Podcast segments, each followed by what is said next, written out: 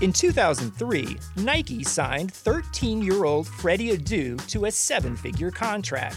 But Freddie didn't live up to the hype. He has turned down every single documentary project looking closely at the details of his career. Until now. People are going to look at everything you did because of the hype surrounding your arrival and what they think you can be. I'm Grant Wahl, and this is American Prodigy, Freddie Adu, from Blue Wire Podcasts.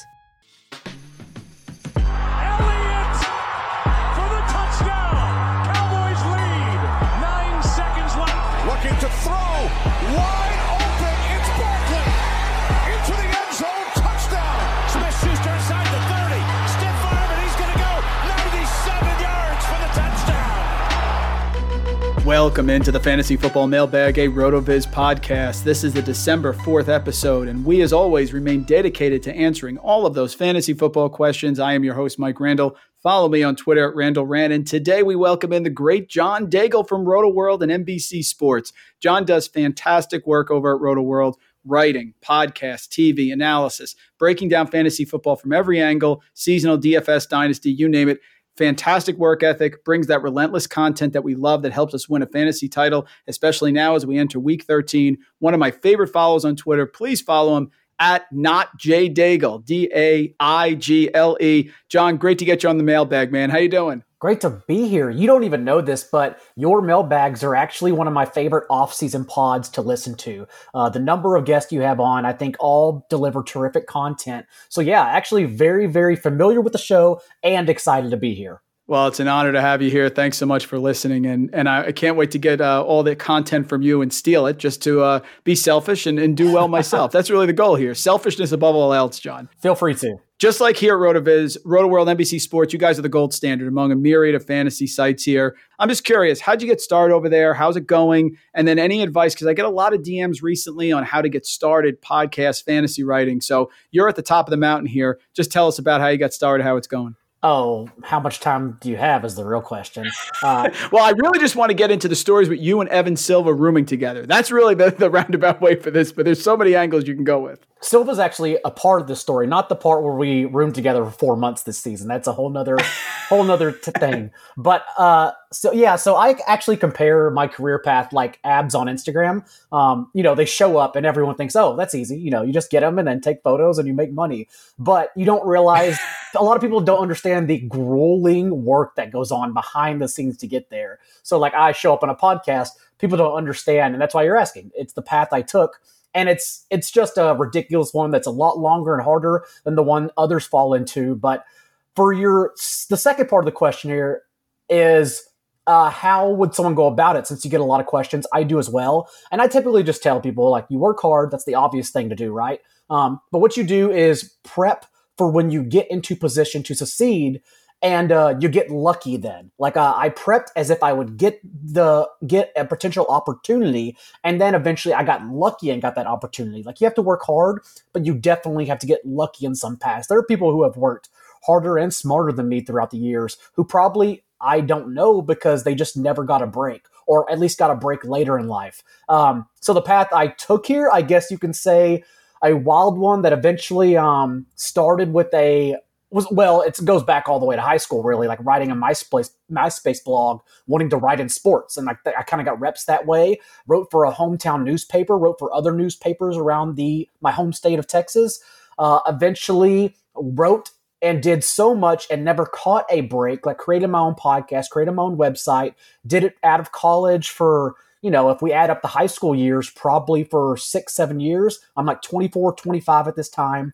Um, eventually got winded down and uh, got tired, had a quarter life crisis, thinking I'd never get an opportunity, which is crazy, right? I'm only 24, 25 at that time. To think like, oh, my life is over then is just absolutely ridiculous.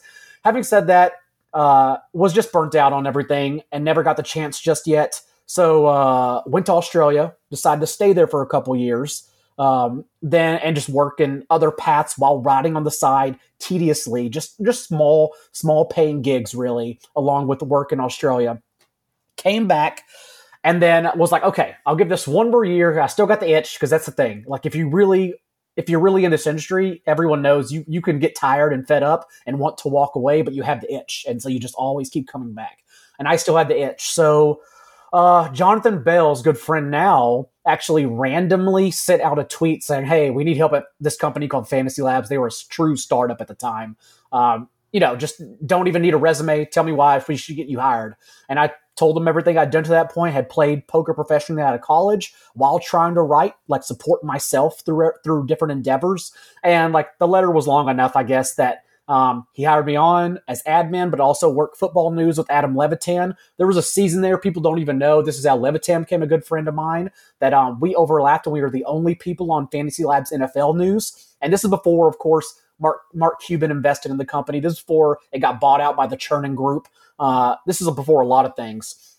And so, uh, through my work, long story long, uh, through my work at Fantasy Labs, writing baseball previews of all things, Evan Silva followed me on Twitter and started DMing me uh, and just saying, "Hey, I, I, read the content. I really like it. Uh, good job. Just want to tell you that. Cool, awesome." Silva reached out for baseball content. That's awesome. I follow Silva. Everybody knows him at this time. It's great. Then, like, my contract ended. Let's say we get two years down the road, and again, uh, I'm just kind of burnt out at this time. There was a season. I don't even know what season it was, uh, where I was a football fan, but only doing like one article per week. Like I wasn't doing anything. I wasn't trying to work hard at it. I was just kind of burnt out and was like, yeah, my time came and went. Um, I had a good chance. It got let go. I never made it with labs too big. Um, I'm happy though. I'm happy in life. No big deal. And then at the end of that season, I don't even know when it was. I guess three years ago, uh, Silva reached out just with his phone number in my DMs. So I called him. I'm in LA at this time, living there. And uh, I called him and he basically just asked, Hey, what the hell are you doing? And why aren't you doing more in football? Because I really like your work. And I was like, explain the whole life story, whatever. He just wanted to get to know me. That eventually led to me having a column idea.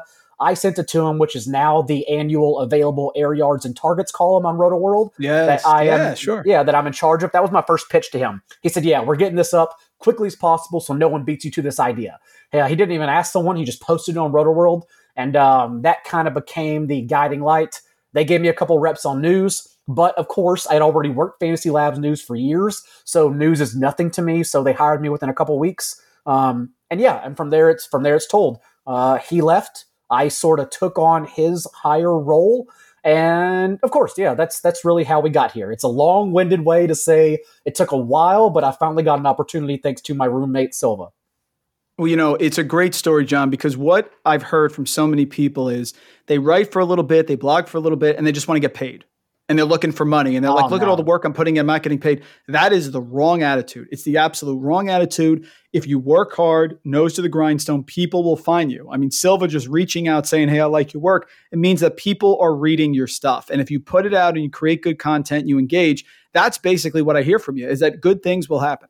Oh yeah, it's never like money's nice. Don't get me wrong. And now I, I practically won't do anything unless I get paid for it, unless it's like a friend or someone like you, Mike, who I know is doing good work. Then of course I want to come on. Uh, and it's not just to like get more status for myself. I literally just want to talk football with my friends. That's my passion. Which would be another tip I'd tell everyone that if you don't have passion for it or curiosity, literally say no. Uh, I don't do anything if I don't want to do it. And that's helped me out so much because then it allows me to show all my effort and energy when I do something, even if I'm not good at it. Um, I want to do it. And thus it makes me better at it because I have more passion than others doing it. So definitely don't take on anything you don't want to do. If you're just looking to try to get paid, journalism in general is probably the worst path you could take. Uh, because again, like the, the, waters are full of sharks. Like it's such a big competition pool that of course it's hard. Mark Cuban was asked, I think at a Sloan conference one time, a couple couple people showed up, you know, people trying to break in, asked how they like asked him, uh, hey, like I just have tips if I want to start writing for you. And then his answer was, don't do it. And that was a it was a joke, but also he was dead serious because like I think of how many people want to do this for a living, which also keeps me motivated every day because I still have to, you know, fight everyone off. I still have to be unique and stay at the top somehow, or not at the top, but at my own position. So, like, really, the answer is I mean, unless you are willing to go through the grind, it probably is honestly the worst strategy to try to do this. Yeah, I agree. You have to have the passion. The passion will drive you. There'll be ups and downs. You'll get some picks right, get some things wrong. You know, you got to just keep working through it and it'll even out. I, I, I think it's the best answer we've had to this question when I've asked it. I, I totally agree with everything you're saying. And, and and I can say it because I'm the one who fully experienced it. Like I was the one getting paid absolutely nothing. And I mean, not to extend the story, but there are so many things I could go on and on if we ever had like wine together one evening. Like uh like I worked and this has been a big discussion between Matthew Berry, Jonathan Bales, a lot of important people on Twitter saying, should you work for free? And the answer is typically it's subjective. It goes back to what you're trying to get done. Um, most likely, I think you should.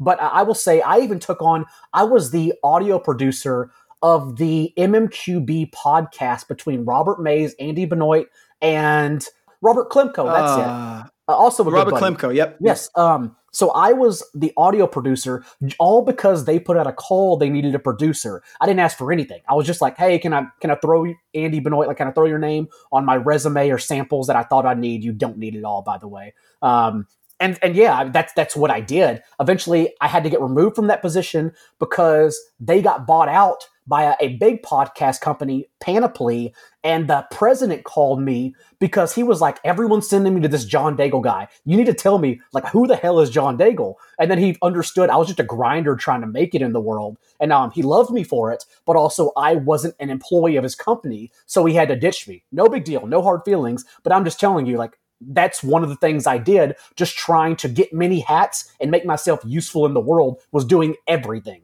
Totally agree. The reason that I am fortunate enough to host this podcast is because Colm Kelly needed help editing pods a few years ago. So I came aboard for free. I just learned how to edit. He's the master. He's helped me through things, did some work for him, and all of a sudden an opportunity came up. So I, I that's that is it. I, I I will cheer you with a glass of wine later tonight, my friend, because that is great advice to anyone out there, and it should get people motivated for sure. Colm Kelly and uh, the great Sean Siegel, of course, I also listen to their off-season pods yep. about strategic drafting. I think those are some also the best off-season pods as well to listen to. 100%. Sean and Colm, Overtime Ireland. It's incredible. Absolutely. Well, the, the lead here for fantasy football is the PED test heard around the world, right? Will Fuller suspended six games. That's the rest of this year and one next year for the PED violation. Is this why he stayed healthy, John? And how do you handicap the Texans' target share rest of season? I'm asking that because they don't have a great schedule here. Colts twice and at Chicago. It's funny, like you know, I don't, I don't think that's why he stayed healthy. I would like to assume, right, right, rhetorical. Yeah, yeah, that's that's not why he stayed healthy. But then again, maybe it was. Who knows? Um, I will say, in terms of their target share, though, it's I agree with consensus that I think Keke Coutee has the highest floor, um, and he's played the highest snap rate in place of Randall Cobb because that's what's that's what's awkward about this timing is that it's not only Fuller, but it's also Randall Cobb who does in enter reserve. And then, of course, they removed Kenny Stills by waiving him. So between Cobb and Fuller in general, that's 11.6 targets per game that are now vacated. Uh, and I, but the thing is, as a typical underneath slot guy, I also do, don't think Coutee has the sexy ceiling like we should be prioritizing. I don't think he's a league winner. I don't think he's a double digit target hog. Um, so I don't mind losing him on waivers for the fantasy playoffs, admittedly. Right. Who I think Good the point. sneaky winner in, in all of this is Jordan Akins because yes. unlike Coutee, Jordan Akins I'm clapping, yes. Jordan yes. Akins plays a position that allows us the opportunity cost to get away with starting him, even if he is bad and doesn't take up some of these targets. Like it's tied in. Unless you have Travis Kelce or Darren Waller, it doesn't matter anyways. So why not risk Akins every week? Who should see some of these targets as this offense probably gets worse, honestly. Because remember, Deshaun Watson, 8.7 yards per attempt, and then you go 18 career games without Fuller, uh, and it's 7.2 yards per attempt. And he had DeAndre Hopkins previously in those games. So what happens to the offense now without Hopkins and Fuller there? And I, yeah, so I think it's more Akins, whose box score would have looked better also on Thanksgiving had he not dropped the two or been slightly overthrown in his two end zone targets. So that's the guy I'm prioritizing. And then in deeper leagues, I guess uh, you can look to Isaiah Coulter. Is that how you pronounce it? Yep. Mm-hmm. Yep. Yeah. So yep he's an interesting prospect. I had to watch a lot of film on him. I was in charge of, along with Hayden Winks, the draft blurb for Roto World this past offseason in place of Silva. I will be again this upcoming season. Um, and he's interesting because he was good as a true junior, a thousand yards, eight touchdowns. But again, that was at Rhode Island against small school competition, which also forced us to over evaluate, or not not all of us because I was kind of down on him, but over evaluate Antonio Gandy Golden's numbers because again, that came against small school competition. But Coulter did actually play th- four games against FBS competition. And in those, he had nine for 152 against Virginia Tech, two for 53 and a touchdown against Ohio, and then, or three games, I should say, and then 10, 156 and one against UConn. So, of course, not the greatest college football teams, but still big time D1 schools. And so I think that makes him, although he's somewhat slow for a boundary receiver, certainly not Will Fuller, I think he has an interesting, like, 14 team play. Yeah, you and Hayden do that great job on the YouTube, NBC Sports YouTube. You put it out there for DFS plays on Friday, which is fantastic. And the Jordan Akins call is tremendous. Now, John, I may or may not have had a wager prop wager on Jordan Akins over receiving yards on Thanksgiving. So I was about to say, you know, Akins really had a, a, good shot there. He dropped the one in the end zone. Could have easily, John, if I had a wager that is, caught the hit the over on the prop on that one catch. But yes, oh. I think he's a sneaky guy. He's been very efficient in that offense, and those targets are going to go somewhere, right? Yeah. And uh the thing about Akins also is that so the one ends the second end zone target he received was overthrown. That was on Watson, but the first one was admittedly on him. Again, he's a young player. He's been injured, so he doesn't have too many reps as well throughout his career. Uh, but the first one was on target by Watson. Rather than going up for the ball, though, Akins let it fall in his lap, or at yes, least thought yes. he would let it fall in his lap. And of course, the defender broke it up. So hopefully, that's also a learning tool for him. And the next one, he actually uses his big body to go up and get, making it better for fantasy players, of course, as well. 2020 has already reshaped how we work and it's almost over. Businesses across the globe are challenged to be their most efficient, which means every hire is critical. Indeed is here to help. Indeed is the number one job site in the world with more total visits than any other job site, according to ComScore. Indeed helps you find quality candidates quickly so you can focus on hiring the person you need to keep your business going. Unlike other sites, Indeed gives you full control and payment flexibility over your hiring. You only pay for what you need. You can pause your account anytime, and there are no long term contracts. And now Indeed's new way of matching you with candidates instantly delivers a short list of quality candidates whose resumes on Indeed match your job criteria that you can contact the moment you sponsor a job, making Indeed the only job site that can move as fast as you do. Right now, Indeed is offering our listeners a free $75 credit to boost your job post, which means more quality candidates will see it fast. Try Indeed out with a free $75 credit at Indeed.com slash BlueWire. This is their best offer available anywhere. Go right now to Indeed.com slash BlueWire. Offer valid through December 31st. Terms and conditions apply. I'm Dave Caban, host of the RotoViz Fantasy Football Podcast. I wanted to take a moment to thank you for supporting RotoViz Radio. We love producing these shows and we hope that you love listening to them. As a thank you, Royal Podcast listeners can get 10% off of a one year RotoViz subscription by using the promo code 2020RV Radio at checkout. We have some of the very best tools, articles, and analysts in the business and can't wait to lead you on the path to greatness. If you haven't done so yet, do us a favor and take a minute to rate and review this podcast. Thanks again for listening. Now let's get into the show.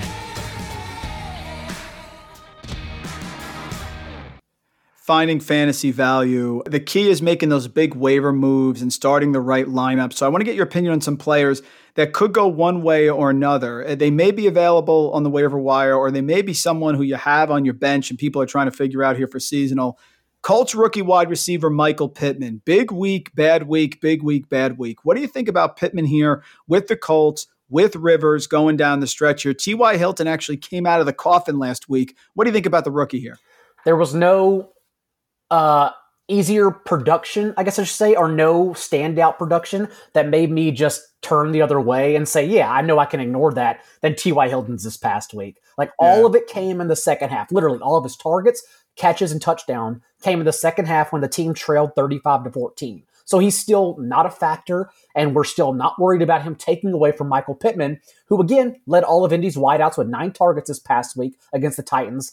And yes, as you said, bad, good, bad, good, or whatever, vice versa. But the fact is, in that four month span or four game span, Pittman has still led the team in routes run in that stretch. So he's still the guy, even against the Titans, led the team in routes run. He's still on the field basically every snap with Philip Rivers. So he's still the guy I'm chasing off waiver wires.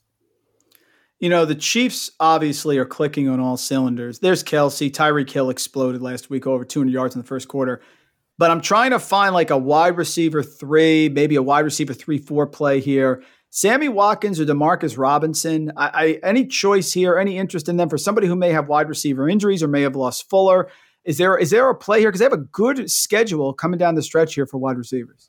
Watkins had one more target than Robinson on three fewer routes run. And remember, that was his first game back since I believe week five. So that tells me that he was in his first game back, he nearly played as much as Demarcus Robinson. Thus, with an increased workload, that's what I assume, anyways, moving forward, he will play more. And Watkins is also more interchangeable than Robinson, uh, presumably keeping him on the field more. Watkins has played 164 snaps out wide this year, although he's the team's primary slot guy, whereas Robinson has only been moved to the slot on 81 snaps all season, so half the time. So when it comes to even two wide sets, it is clearly Watkins over Robinson when he when Watkins is at full health. Also remember over the past month, this team is throwing the ball not only at the league's highest pass play rate overall, but the highest pass play rate when they have a lead, which is so sexy. When you when you all you do is say, "Oh, we're going to give the ball to Mahomes" when we have a lead as well. That's amazing. So you want all these guys, but for all the reasons mentioned, I think Watkins is the one that's going to be on the field more and thus is more useful down the stretch. I won a fantasy title with Cedric Benson, John. So I have this love nice. for plotters, and I and I feel like sometimes they go overlooked. Damien Harris not catching passes, he had a couple recently. Sony Michel comes back. James White pops a couple weeks ago, has two touchdowns. Any love here for Damien Harris in what obviously is going to be a run centric offense with the Patriots? Always get better at the end of the season. You think he can be a, a flex play here, even though he's not catching passes? I do. I, I know everyone looks at the box score and sees White's two touchdowns, which were kind of crazy. And even I that Sunday thought, oh, White is clearly the, the main beneficiary here without Rex Burkhead. But Harris actually ran seven routes to White's eight. Like that's the most passing game usage even he's seen all year long. So what happened quietly behind the scenes, if we peek under the hood, it's that Harris took on Rex Burkhead's receiving role and then also got his early down carries. So his role actually quietly expanded. So I do actually think that Harris is a bit of a sneaky winner here down the stretch. Of course, White will still be used in negative game scripts. So you're going to have to get pr- predict your game scripts correct when it comes to starting Patriots players. But I do think Harris's role, yes, actually got better, although it didn't look that way in the box score. I have a question here from a Dolphins fan who obviously is ecstatic about the season. Wants to know your thoughts on Fitz versus Tua. The question is who's going to start and if Fitz starts in a DFS world, is Parker an automatic stack? So I, I think it's curious. They're two very different guys. Fitz after week one has been extremely productive, but they've gone with Tua. We know the reasons why. Fitz came in, did a nice job last week. So what do you think about the Dolphins QB situation? And if it is Fitz, how do you value Parker in DFS? So Tua, we got four starts for him. And remember that league average yards per play is 5.3 right now. And in those four starts, the Dolphins averaged three yards per play, 5.6, slightly above league average, of course, then 4.9 and 3.6. The offense just wasn't moving. And yes, of course, they lost Preston Williams in that stretch, but then you saw Ryan Fitzpatrick come on, and it was against the Jets. I understand that. But they, through three quarters, they asked him to throw 34 pass attempts to 10 running back carries, basically forgetting their backfield altogether because they entrusted Fitzpatrick. Also because Gaskin and Salvon Ahmed were out, but because they were trusting Fitzpatrick to move the ball, and he did just that even without Preston Williams. I think Fitzpatrick, this year anyways, is clearly the, the the shinier toy. I think he's the better overall player this year. So I want them to continue starting Fitzpatrick. Having said that, are the rookie developmental reps for Tua important? Sure, yes, but even the four starts for this year, anyways, uh, makes me somewhat turned off by Tua for this year, and then we should give him an actual true off season with a full camp. Because remember, he was injured as well in camp, uh, yep. with a full yep. preseason as well, and that will certainly help him. Because obviously, I haven't lost faith in, Tua, faith in Tua. It just has been substantially better for this offense when Fitzpatrick has been under center. Well, you listen to the mailbag, so you know the breakfast question is coming. What is the breakfast of choice in the Daigle household? And of course, shout out to Jake Seely. Do we have cereal? And if so, what's our choice? Unfortunately, Sealy, uh, big fan of, by the way, good friend as well. Also, he'll be on, uh, shameless plug, he'll be on the, on the Roto World DFS Building Block show this coming Ah, Friday nice. at 6 p.m. Eastern. Looking forward to talking with him again. But not a cereal guy. Not even in the slightest, actually. Not a cereal person whatsoever. I am a big either or Greek yogurt with uh, oats or granola and a little bit of honey and fruit, honestly. Big fan of that. Also, like four to six eggs kind of guy. I love eggs. Strong guy, healthy guy. You're going to live longer than all of us. That is a great answer. Absolutely. As much as the Golden Grahams and the uh, the, the Honey Smacks that we've talked about as well. And if, I just I love it, but uh, you know certainly you gave a better answer for our future. Oh, I, I don't cereal shame people. Like we all like what we like. No big deal. I'm just I'm much more of an egg kind of guy. Like I need a hearty breakfast. Cereal just doesn't cut it for me. Well, if you need a hearty breakfast, my question is do you need a hearty backfield? And if so, is there anyone in Atlanta that's worth it here? I've been a Brian Hill guy. I remember reading in the offseason that the Falcons players were disappointed that Brian Hill didn't get a chance to steal that number one job when Gurley came in. Well, he's had his chance now, John, one time last year and this year, and he's flopped. Ito Smith actually outproduced him. Atlanta backfield here. I mean, obviously Gurley, but if Gurley's out, this lingers. Do you have a choice? So I think we do. Ito Smith outtouched Hill actually 16 to 13 and got the backfield's only two touches inside the 10 yard line. But again, let's go behind the curtains. And Hill actually ran more routes, 17 to 15 than Ito, and actually outtouched Smith 13 to 6 through three quarters. That's when Ito Smith came on the field in the final 15 minutes when it was strictly garbage time and got 10 of his 16 touches. Actually outtouched Brian Hill 10 to 1 in that stretch. So I think everyone's chasing the wrong player. Ito Smith was only involved whenever it was garbage time they were up by four scores. Um, the, otherwise, it was Brian Hill getting a majority of the backfield touches. The issue is that, first of all, we have to see if Todd Gurley's going to come back. And second of all, the Saints defense uh, hasn't been susceptible to anything over last month, but also they haven't allowed a 100 yard rusher on the ground since 2017. So it's also a just a terrible matchup for Brian Hill overall. You're hoping for the passing game usage. Having said that, he would get the passing game usage again, like like I just mentioned. He is the preferred back over Ito Smith because that's how he was used before game script got the better of him in the fourth quarter. Josh Hermsmeyer over at Established the Run, of course, started this argument, I think a year or two ago. How much does defense matter when you're looking at fantasy production, either in seasonal, you're setting your lineups, or in DFS? Where do you fall on that argument? And, and what do you do as we get ready for the fantasy playoffs here? Of course, I think it matters. It matters to a certain extent. I, I believe in stashing good defenses. Let's say Rams, Colts. Uh, man, the Titans have a good playoff schedule as well for the fantasy. The thing is, the Titans don't have any playmakers on defense either. They're just all banged up right now, so you can't really stash them.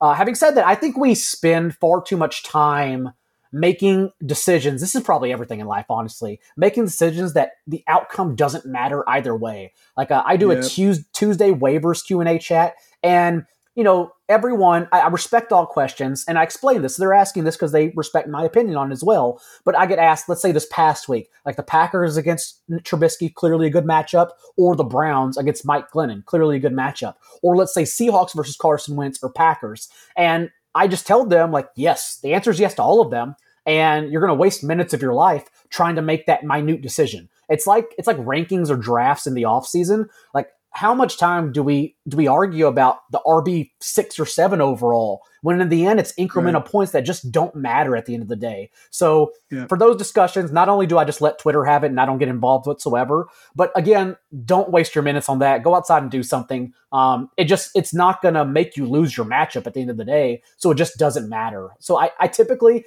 I think you should go to the self-explanatory streamers on defense every week, but sifting between them, don't waste your time on it. Honestly, it, it's just it's not gonna. The outcome just doesn't matter. Yep, Bales talked about that recently in one of his articles about spending too much time on decisions that in essence don't matter. Like if it ends up being a, an insignificant decision and you're going to flip a coin anyway, well, you'll flip some right, you'll flip some wrong, but save the uh, what do you want to say mental acumen, right, for the big decisions that do matter. You said it much more eloquently than me. Yes. Favorite band or group to listen to? What's John Daigle's go to? You can give me the pump up music, you can give me the relaxation music, whatever you want to do here. This is going to be odd. I think people have hot takes on this. I am actually a podcast guy when I work out, uh, which is funny also nice. because now I attribute like some voices in my head to moments in life. Like I'll never forget, I was listening to a uh, DraftKings.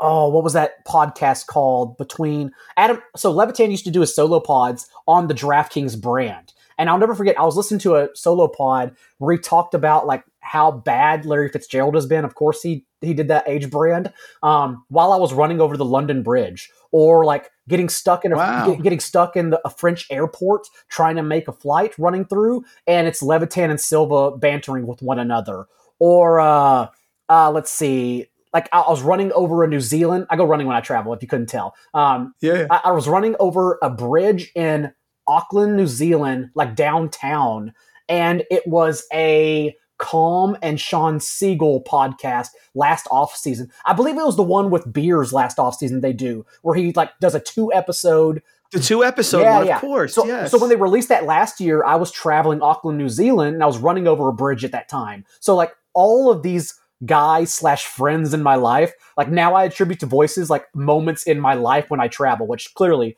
this year, not much traveling. Um, just Silva's voice in the basement living with him. But other than that, yeah, I'm I'm a big podcast guy, whether it be investing podcast, uh, perhaps running podcast while running football, whatever the case. That's how I get my information, especially in season because there's too much content to churn. Um, if I'm only listening to podcasts during downtime, there's just no downtime. I was running also with the beers column Sean Siegel pod. Totally remember it. That's a great, great call. Absolutely. Because I remember listening, see how great it was when I got back from running. I, I texted him. Uh, the young QBs at a crossroad here, John. What have you seen from each? Just curious, dynasty value moving forward. Daniel Jones, what do we got here? Last year, a lot of turnovers, but some big boom weeks. This year, a lot of turnovers, no big boom weeks. What do you think here about Daniel Jones long term? I don't blame Daniel Jones for this whatsoever. Recall from week eight on last year, he was the QB5 overall in fantasy during that stretch with four games of at least 30 fantasy points. That's a that's a 12 start span, four games, 30 fantasy points. Whereas this year, he's only reached 20 points twice, and he has yet to exceed 23 points in any game.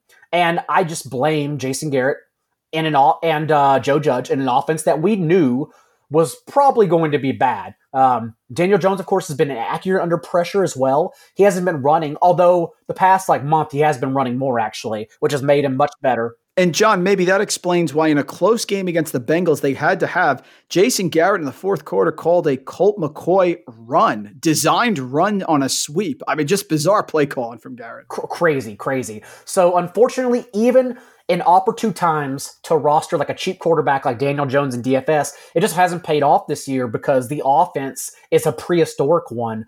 Um, and again, like I said, they're finally using Evan Engram right. They're doing a lot of things right finally, but overall, uh, I'm worried about Daniel Jones if he's tied to Jason Garrett another like two years. If he escapes, though, then I think we can have more faith in him. I have a feeling this is the Mitchell Trubisky week. I just have that feeling. You know, the six touchdown week from two years ago, or last year against the Cowboys late in the year, had the three touchdowns and then one rushing and 60 yards obviously, where are they going with this? I do feel, I think I had Mike Tagliere on earlier this year, and he's tied into the Bears and said he felt Ryan Pace brought in Nick Foles because he wanted to appease the fans that he brought someone in, but he wanted to be someone that Trubisky could beat out, which of course he did, and Foles ended up going in because of injury. Trubisky is. Is there a future here in Chicago? I don't think so. I don't think so at all. Yep. Maybe on Sunday. I mean, we might get to that here in a little bit, but we've seen enough from Trubisky, right? Uh, he got benched, and his leash, I think, was shorter than it should have been to open the season. It was very clear any mistake whatsoever, they wanted to give Nick Foles a shot. And then Nick Foles was honestly worse than Trubisky. He threw downfield a lot, but his prayer yards did not matter for Darnell Mooney and Allen Robinson. He was just bad at throwing the ball downfield, but kept on doing it. Whereas Trubisky now we've seen has taken 10 sacks this this year. He's thrown five picks, but at least he's throwing touchdowns at a high rate. Uh, they're coming in garbage time, of course, and he's not running the ball, but he's still throwing touchdowns. So I think he should start the rest of the year. But have we seen enough to like believe in him moving forward or believe he's going to stick with the Bears? I would say no to both. is Sam Darnold going to ever escape Adam Gase? And if he does, will he be successful? Oddly enough, I think Sam Darnold's going to escape Gase this offseason. Uh, where it Yep. could because not only because Gase will be fired, because they're going to trade Sam Darnold because they'll get Trevor Lawrence, and so they don't have to worry about Darnold at that time. I'm not giving up on Sam Darnold though. Nothing he's done this year. Don't get me wrong. Nothing he has done this year outside of maybe that one scramble to the right. I'm recalling this off the top of my head where he threw to Braxton Berrios against the Broncos on Thursday night. Yes. Like he, he was Yeah, a little playmaker magician, and that's what he was doing his rookie year. His rookie year, I understand, was without Gase, but the the brightest part of his whole career had been that month when he returned from injury in his rookie year, and he was just playing loose. Uh, they were letting him do whatever he wanted, and now, of course, he's been handcuffed in Gase's offense. And this offense has oddly looked the best, not only with Joe Flacco under center, but with Dowell Loggains calling plays. So I just still keep thinking of that rookie year where he did enough that we should believe in him and give him another chance. Whether maybe it's with the Patriots next year, since Cam Newton's on a one-year deal. Maybe you even go back up Ben Roethlisberger, get some get some developmental mental reps here going on. Uh, maybe you go to the Saints honestly and compete there, since Taysom Hill is 30 years old. Like he's not the quarterback of the future. So Mhm. I still definitely believe in Darnold because this isn't a Josh Rosen situation where we, where we were pretty clearly out on him after his rookie year. I think Darnold still has enough in the tank where he should get at least one more shot as a starter away from Gase. Well, it's a perfect segue into Taysom Hill. Taysom Hill obviously has been successful. You have Sean Payton bragging about it on social media, but I'm curious about his effect on two players here moving forward. First off, is Emmanuel Sanders dead? Michael Thomas did have over 100 yards against the Falcons, but Sanders as a second receiving option for a quarterback who doesn't have experience throwing is questionable. And of course, I got to ask you, John, what's up with Alvin Kamara? No catches two weeks ago. I think last week was one, although it was Denver, so I don't know if we can really count it. But are we waiting for Brees to come back? I have a feeling, man. Why would you rush Drew Brees back if they're winning? I mean, it's seven ribs, 11 crack ribs, whatever he had. I don't know if they're going to rush him back. So it's possible Taysom Hill could be here for a while, I think. Curious about your thoughts on him and Sanders and Kamara specifically. Sean Payton now also 7 and 0 with a backup the past 2 years. Just one of the one of the best play callers in the entire league. So let's start with Alvin Kamara because quite frankly the past 2 weeks his share of backfield touches have plummeted. And remember, 2 weeks ago he did mix in that odd Wednesday and Thursday DNP with a foot injury. Told media on Friday he'll be fine, and he was removed from the injury report, but he was out touched and out snapped by Latavius Murray. So we just counted that as a one off, no big deal. But now you see two games in a row here. Kamara's share of backfield touches has been 48% and 34%, whereas Murray's in that span 52% and 57%. Not only growing, but just out touching Kamara outright in both weeks. So I do wonder if that's the case, because if that is the case, as you'll see there, uh, the, and you mentioned their upcoming schedule is amazing, and that was supposed to be amazing for Kamara, but it looks like it's going to sneakily be amazing for Latavius Murray. Uh, and at that same time, it's crazy that Taysom Hill has locked on to Michael Thomas on 18 of his 39 pass attempts, a 46% target share, whereas Kamara is just sitting here with negative two receiving yards in the past two games from Hill. So is it a disaster? Yes. But as I also said in my chat, imagine benching Kamara. Like I don't have the balls to do it. Do you? Like, way. There's No way. there's no way. So all we can do is go on our friend's podcast and complain about it. But there's no way. There's no way in hell I'm benching him. I'm not doing it. So I'd rather go down with a sinking ship than I would get away from that sinking ship. Next week, a lot of the fantasy playoffs start week 13. This week on a bye are the Buccaneers and the Panthers. Want to look at some Super Bowl contenders, three teams here, and they have clusters of wide receivers. And of course, you're going to tell us exactly who is going to be the best performer Supposedly. during the fantasy playoffs. so let's start with Tampa Bay. AB's there. I thought Mike Evans was going to suffer, John. He's not. Godwin, what do you think they are moving forward? Yeah, so uh, Evans was suffering with Chris Godwin in the lineup. Remember, the first half of this year, all we ever had were Godwin Evans splits and Godwin just out targeting Evans weekly. Then Antonio Brown joins, and suddenly Evans separates immensely from both.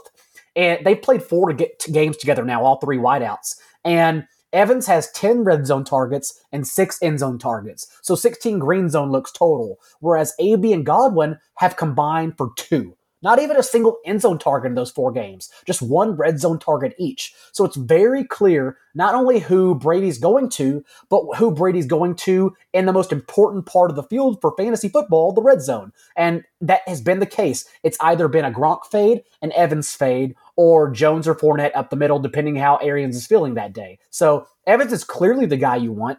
And then I'm banking on Antonio Brown to separate himself from Godwin. But again, that's just a, a, slight educated guess that could go wrong. They're probably closer to a tie than they are figuring out which one is the number two wideout on the team. Well, as we're taping here, we have Pittsburgh and Baltimore going on in the background. Pittsburgh now up 19 to 7.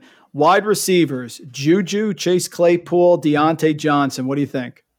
I'm saying this without knowing the box score at all. Uh, having, but it's been very clear that they want to feature Diontae Johnson for more targets, peppering the, you know, elite kick returner as he was in college as well underneath and letting him work in that way. They get Chase Claypool involved downfield, so he has the highest ceiling, and then Juju still hangs around on a weekly safe amount of targets, which is great considering the first month was no targets pretty much. So honestly, the answer is all of them. But I think Diontae has the highest floor, Chase Claypool has the highest ceiling, and Juju just continues hanging around. And remember, I'm not counting this game going on Wednesday because we don't know just yet. But I would imagine when I look at the box score, there is a vast number. Maybe you can tell me right now. Uh, there's a vast number of pass attempts to minimal running back carries because the past three games before this Ravens one, Roethlisberger had 42, 46, and 46 pass attempts because they've been operating at the fifth highest pass play rate with a lead in that time. They build leads with the pass now, and then they uh, uh, save that lead with the pass as well. They've become a non James Conner team, which has been great for their three wideouts. Yep, they got 13 rushes, 27 pass attempts yep. right now. That's over two to one. Benny Snell, 10 for 32, nothing much on the ground. The receivers, of course, Claypool, four catches, 41 yards. Diontae, six catches, 38 yards. Juju has six catches, 27 yards, but he has the touchdown. It's Eric Ebron day today, John. Seven catches, 54 yards, leading the team. Ooh. But spot, spot on there with the passes. It's, it's more than two to one right now yeah, as expected. Like I said, that's the way it's been the last three games. So now we'll cite that stat moving forward. That's the way it's been the past month. They were a running team initially. I don't know if they're saving James Conner or what they're trying to do because oddly enough, in that three game span, James Conner was actually a bell cow. Like they were very minimally yeah, yeah. getting Benny Snell involved on the goal line only, and then maybe sprinkling McFarland if he wasn't healthy scratched. But bell cows don't matter in fantasy football when they're only getting 13 carries. Like, who cares if you're a bell cow if you're only getting 13 touches a game? Uh, this is a passing offense down the stretch, which is great for us for the fantasy playoffs. And last wide receiver group I want to talk to you about. The Bills have a tough schedule for running backs coming up. San Francisco, New England isn't a cakewalk. Pittsburgh, they have a rough group coming up. So I'm curious here about the receivers. John Brown on the IR. Gabe Davis, any interest? Interest for sure, but I still think Cole Beasley's the play here, despite his most recent performance on with two catches, six targets, because now we have three full games that John Brown hasn't played. A small sample size, sure. But what we've seen is Stefon Diggs averaged 12 targets per game in those three contests. Cole Beasley averaged 7.3, and then Gabe Davis averaged 5.2. And of course, for Davis's touchdown this past week, it was Beasley actually who was giving it to him. So those numbers are slightly skewed anyhow. Having said that, Davis was the one who continues making plays any chance he gets. He did play 97% of the snaps because this team still plays four wide receivers at the league's highest rate just letting Josh Allen command and engineer the offense. And Gabe Davis keeps making spectacular plays. He even had a big 44 yard grab and man coverage that he leaped over his cornerback this past week. So Davis involved for a team still passing the ball at a high rate but he's the third option, in my opinion, on this team. So I still go Diggs, Beasley, and Davis, but Davis, at least a flex option for 12 team leagues now that Brown is out of the way on injured reserve. The big question here, thank a teacher time. Who's the one in your K 12 years that had a positive effect on you? I've gotten a lot of people saying they were knuckleheads and somebody stuck with them. I've got a lot of math teachers, of course, because of the comparison to fantasy football. Who do you want to thank here, John?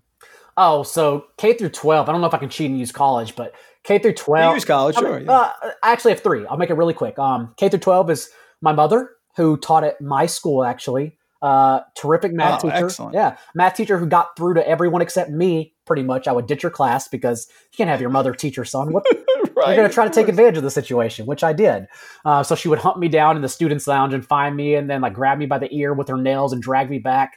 So yeah, my mother, who has righted the ship, fortunately, and then uh, college were the ones that actually shaped me because I had a history teacher, Lori Robertstadt, who I believe is retired now. Also uh, follows me on Twitter. Oddly enough, follows my career. She was always a big fan of me, but she taught me that which I should have known by college, or maybe college is the time you learn to use this. But she taught me that clearly uh, we can look up and see that people are good at things, but we might not be good at those things. And so um, it takes us, it takes some person, somebody working harder at something than it does the than someone else working hard at it because it just comes more naturally. And that was me in history. Like I'm interested in history, but unless it's uh, unless it's hardcore history, a th- four hour podcast episode, I'm just, it doesn't stick to my brain like routes run. Like I could do everything off the top of my head when it comes to football numbers when I look at them Monday morning. But for history, dude, it just, it bounces off my brain. It's always been that way for some reason, no matter what. So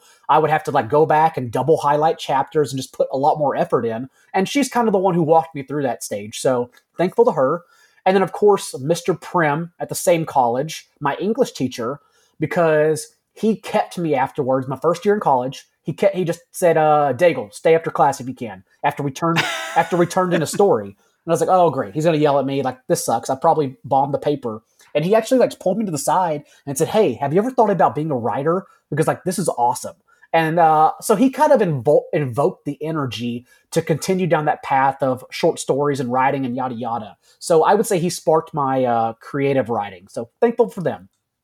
Oh, excellent. Excellent call across the board there. Very nice. Time for redraft lightning round. Give me the better seasonal play in week 13. I'll give you two names you pick. Better RB2. Kareem Hunt did not get the red zone touches because I guess Nick Chubb found his contact there on this this past week. He's at Tennessee. Or dare I mention David Montgomery versus the Lions, John? Both good matchups, which still makes me lean to Kareem Hunt. Could be biased from Montgomery, honestly, but we now have six full games where Chubb and Hunt have played together, and Chubb is the RB5 in those contests, whereas Kareem Hunt has been the RB13, so a fringe RB1, still getting passing down work. Montgomery did encouragingly handle 100% of the RB touches in his return, uh, and then he outtouched Patterson um, on every one except Patterson had two touches. And by the way, like Patterson getting touches is a win for the defense because he's doing absolutely nothing with them. And I don't Zero. I don't even blame the player. I blame that they have one play for him, and that is to sweep him out into the flats, give him a ball on the run, and then he just gets tackled at the line of scrimmage every single time he gets the ball. But either way, he's doing nothing with them. I think we are over like we're misconstruing Montgomery's results in that game, whereas he still had just nine carries. So I, I don't really want to chase the production of Montgomery because even a blind squirrel finds a nut every now and then. Better RB in a tougher matchup. Wayne Gallman now out in Seattle without Daniel Jones or Kenyon Drake against the Rams stiff defense. It is Wayne Gallman for me, even with Colt McCoy most likely under, under center. That's a good. Yeah, and I also think we'll probably talk about this a little later, but I also don't think it's a Kenyon Drake game script. Uh, Cardinals hung around on with running the ball against the Patriots, eventually lost, but hung around. But Chase Edmonds still played a season high number of snaps from wide receiver out wide. Uh, and this seems like more of a game that the Cardinals could be behind. A terrific defense, obviously, whereas the Patriots are one of the worst defenses in the entire league. It's surprising to say that, but all the numbers and performances back it up. Uh, and so I think it's more, but every game for the Giants is a Wayne Gallman game script because, yes, he is surviving as a RB1 because of his touchdowns. But you look at the touch counts, and in every single start for Devonta Freeman, they have progressively increased 13, 15, 19, and then a season high 27 this past week, where they finally just fed on the ball, including five targets. So whether it's positive game script if the Giants hang around against the Seahawks. I don't think they will, but if they hang around, or negative, it seems it looks like Gallman's going to get the rock no matter what. Better tight end spot here. Mike Gesicki versus the Bengals. Don't know about QB. Kyle Rudolph versus the Jaguars. Don't know about Irv Smith. And so it comes down to Irv Smith, honestly. I know we don't I don't want to leave myself an out. I need to have a hard take, but if Irv Smith is out, clearly Rudolph is the the good player. He has run a 77% He's run a route. Let's rephrase that. He's run a route on 77% of Kirk Cousins' dropbacks and his two spot starts for Irv Smith. Pretty much been nearly an every down player in the passing game whenever Irv Smith has been out. So if Smith is out, definitely Rudolph. If not, Gesicki.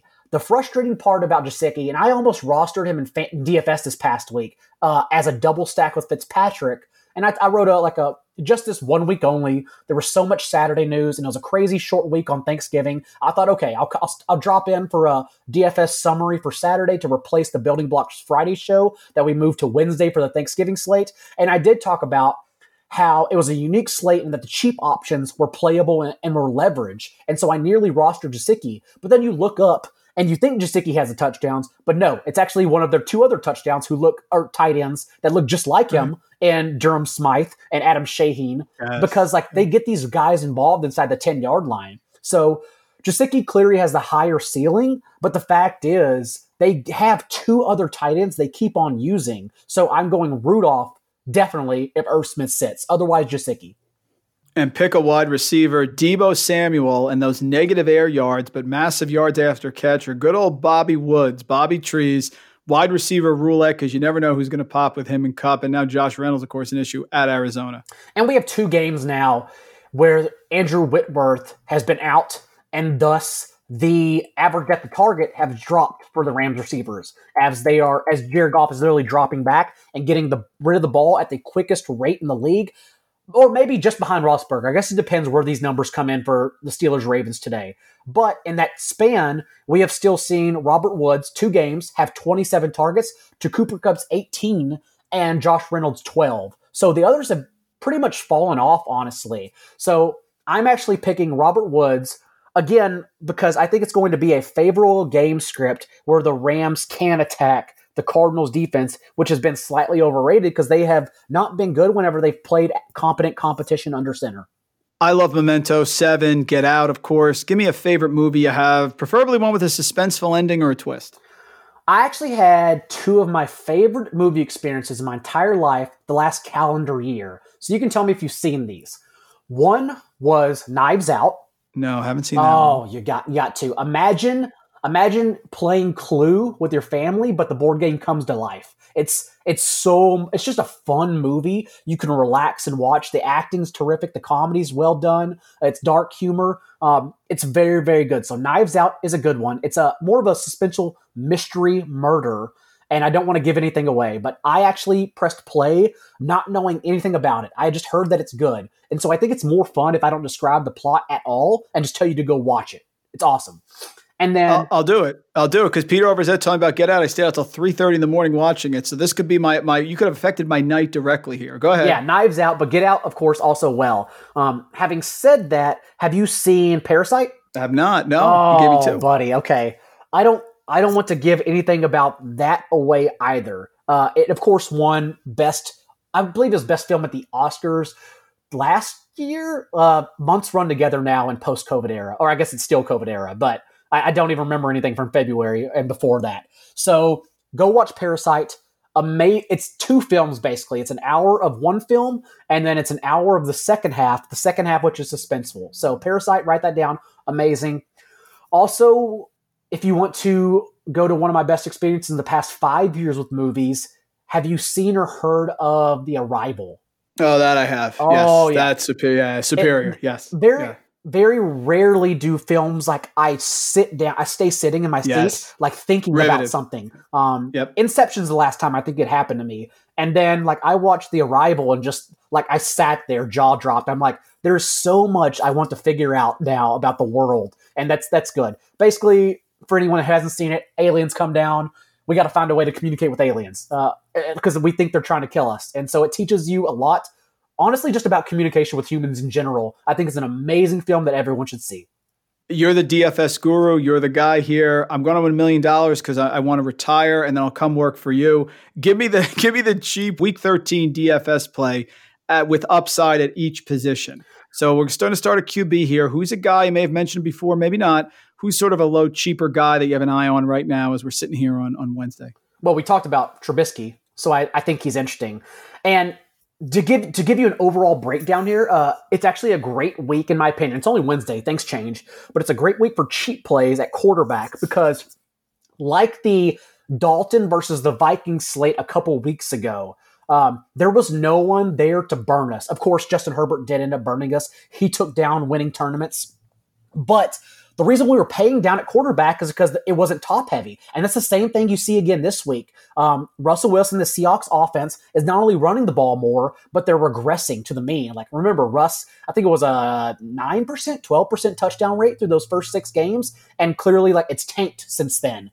Um, and then you know Patrick Mahomes, he's on Sunday night. Josh Allen plays Monday night. So there's no one around to burn us. So it seems like one we can spin down at quarterback, which are my favorite because it lets you take a lot more bets based on ownership. Oh, well, like this guy's going to be higher owned. I'm just going to go to the other guy because all these guys suck anyway. So we're just trying to get there at that position. So Trubisky, great has three touchdowns in three of his last four games against the Lions. He's always played well against the Lions historically. And we've seen uh, this past week, even in garbage time, he will feed Allen Robinson, whereas Nick Foles, Robinson had a lower target share from. So, like Trubisky a lot. I like Kirk Cousins a lot. This Vikings yep. team has 31 point implied team total, and it's risen from 29 since initially opening. Everyone's freaking out about, oh, uh, uh, Dalvin Cook, like, is the workload going to be limited? Is Alexander Mattison going to get touches? What if we say screw it and we leverage off that decision altogether and we go to Kirk Cousins double stacked with Adam Thielen, who's back, and Justin Jefferson? Seems like an amazing way to gain exposure because the Jags' rushing defense even played pretty well last week and they've played well all year, whereas their secondary is what's getting burned here. They even let Baker Mayfield, and missing like four wide open receivers throughout the game, have uh, nearly season best, like 259 yards, two touchdowns. So if Baker Mayfield can be good against the Jaguars, imagine what Kirk Cousins can do if he throws the ball. So I like that as well. Uh, and then Jared Goff, bounce back spot for Jared Goff. Histor- last year had oh, I think it was five touchdowns or seven. I think it was five. Again, doing this off the top of my head. Five touchdowns, 740 yards against this against Cliff Kingsbury and the Cardinals defense. And then just a better spot in general because he won't be playing a defense that has historically schemed him up well. We knew Robert Saleh and, and and Kyle Shanahan had his number from last year. That's why the 49ers have gone 4 0 against the Rams the past two years. But against the Cardinals, Goff in this offense can attack them downfield. So I like the Rams offense as well. Yeah, Goff is like Trubisky. Every once in a while, he's going to pop one of those four or five touchdown games. Just got to be ready and, and sort of see it coming. It could be this weekend, absolutely. Running back has been an interesting position in DFS, John, because you had to fade Alvin Kamara two weeks ago, and you had to fade Dalvin Cook, I think, pretty much last week. Derrick Henry went nuts. So who's a, a lower? If you're going to fade a big guy, who's a lower NRB here you like this week? I think going back to Jonathan Taylor is interesting. Oh, because okay. there's likely going to be garbage time in this game. Again, no Will Fuller, and also this time around, no DeAndre Hopkins for Watson to lean on. So where does the offense go? I don't know. Brandin Cooks is probably safe, honestly, but if we get the garbage time here, which I think is what happens, Jonathan Taylor's back and he's one week removed. He's a COVID list stint removed from having 26 touches to Nyheim Hines' nine. That could change. Like this team continues playing all three backs in the first three drives, and whoever stands out gets the touches the rest of the way. But maybe Taylor is that guy who stands out. And again, maybe they favor him since he did well last time. So this Texans front seven, most rushing yards allowed per game. It's one we like to attack with running backs weekly. I think Jonathan Taylor could sneak in here. Give me a cheap wide receiver. This could be otherwise known as like the Marquez Valdes-Scantling portion of the show. Is there a cheap wide receiver that could boom here for us? Yeah, I, I like Denzel Mims. I, I like this game overall. And I, although Sam Darnold wasn't good, I was at least encouraged that he kept uh, Denzel Mims and Breshad Perriman and a part, an integral part of the offense here. Uh, Mims and Perriman tied with eight targets, and Mims, of course, got the team's only end zone target. And I still feel like he's due for positive touchdown regression here. Perriman has two touchdowns the past three or four games since Jamison Crowder returned, whereas Mims has more end zone targets, but no touchdowns in that time. And he has at least seven targets in every game, except one against the Chiefs when the when uh, the starters got benched since returning from injury off injured reserve. So I like Denzel Mims as a, a cheap option a lot this week. And tight end, the wasteland that is tight end here. Obviously, Travis Kelce always an option, but if you're if you're not going to go to top guy, where are you going here? I hate tight end. I hate tight end. I know it's brutal. I, I, I, every week I end up on Trey Burton, John. I don't know why. Oh, and he, he, did well last week.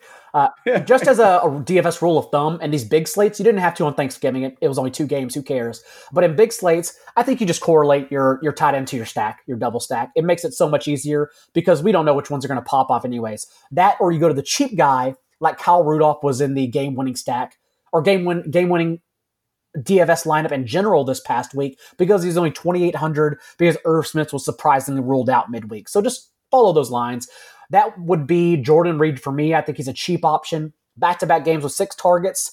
And this past week, uh, not only was there a missed opportunity from Nick Mullens, Jordan Reed was wide open for a big splash play up the seam, but Nick Mullens just missed him. But also, he ran 25 routes to Ross Dwelley's 10, so he's become more a, a more part of the offense since returning from injury now that he's three weeks removed from coming off injured reserve.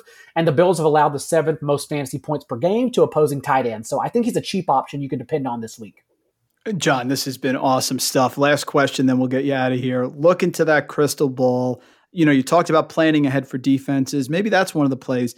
What is the surprise week 16 play that you could see coming here with that schedule? Sort of like last year. Remember the Bengals Dolphins matchup was sort of like a pivotal point in fantasy, and Ryan Fitzpatrick went 419 yards, four touchdowns. Is there a guy or a player that you think could like really take over Week 16 that maybe is worth mentioning right now? What's funny is that Ryan Fitzpatrick, I believe, plays the Raiders in Week 16 as well. So uh, yeah. uh, it, it, seems like a really good matchup. Um, I like Drew Brees if he comes back, and he could come back at that time. Maybe they keep on biding time, but he plays uh, what was that matchup? Oh, the Vikings. Yeah, that's it. He gets the Vikings, who again, even Andy Dalton, the Cowboys, averaged 5.9, 5.6 yards per play against them. And like the Cow- the Cowboys offense without Dak Prescott this year has been miserable, but they were able to move the ball against the Vikings, as does every other team they play. So if Drew Brees comes back, remember he came back before the team's bye week with an injured thumb last year and Payton just threw him in there for every single snap. It, there was no being limited. He just threw him in there. He was great.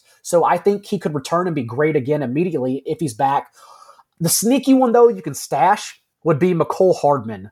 Uh, Sammy Watkins oh. and Demarcus Robin ran far more routes, like 40 more, I believe, than Hardman this past week with Byron Pringle on injured reserve.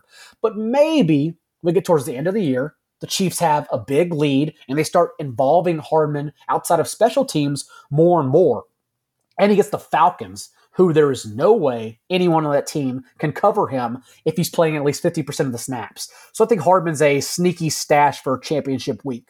Folks, John Daigle does it all. Rotoworld, NBC Sports, has the DFS show on YouTube as well. You can follow it there. Great, great job breaking everything down. Must follow on Twitter at not J Daigle. John, awesome to get you on the bag, man. You kill it and you fit me in here with a very busy schedule. It's an honor to have you here. Great stuff. You covered it from, from soup to nuts. Awesome job. The honor was mine, Mike. I appreciate it.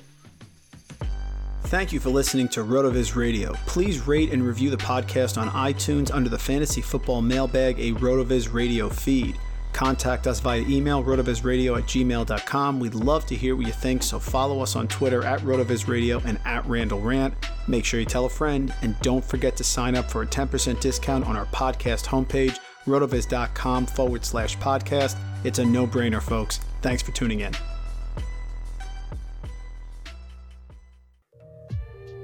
The wait is finally over, folks. Football is back. You might not be at a game this year, but you can still be in on the action at Bet Online. Bet Online is going the extra mile to make sure you can get in on every possible chance to win this season.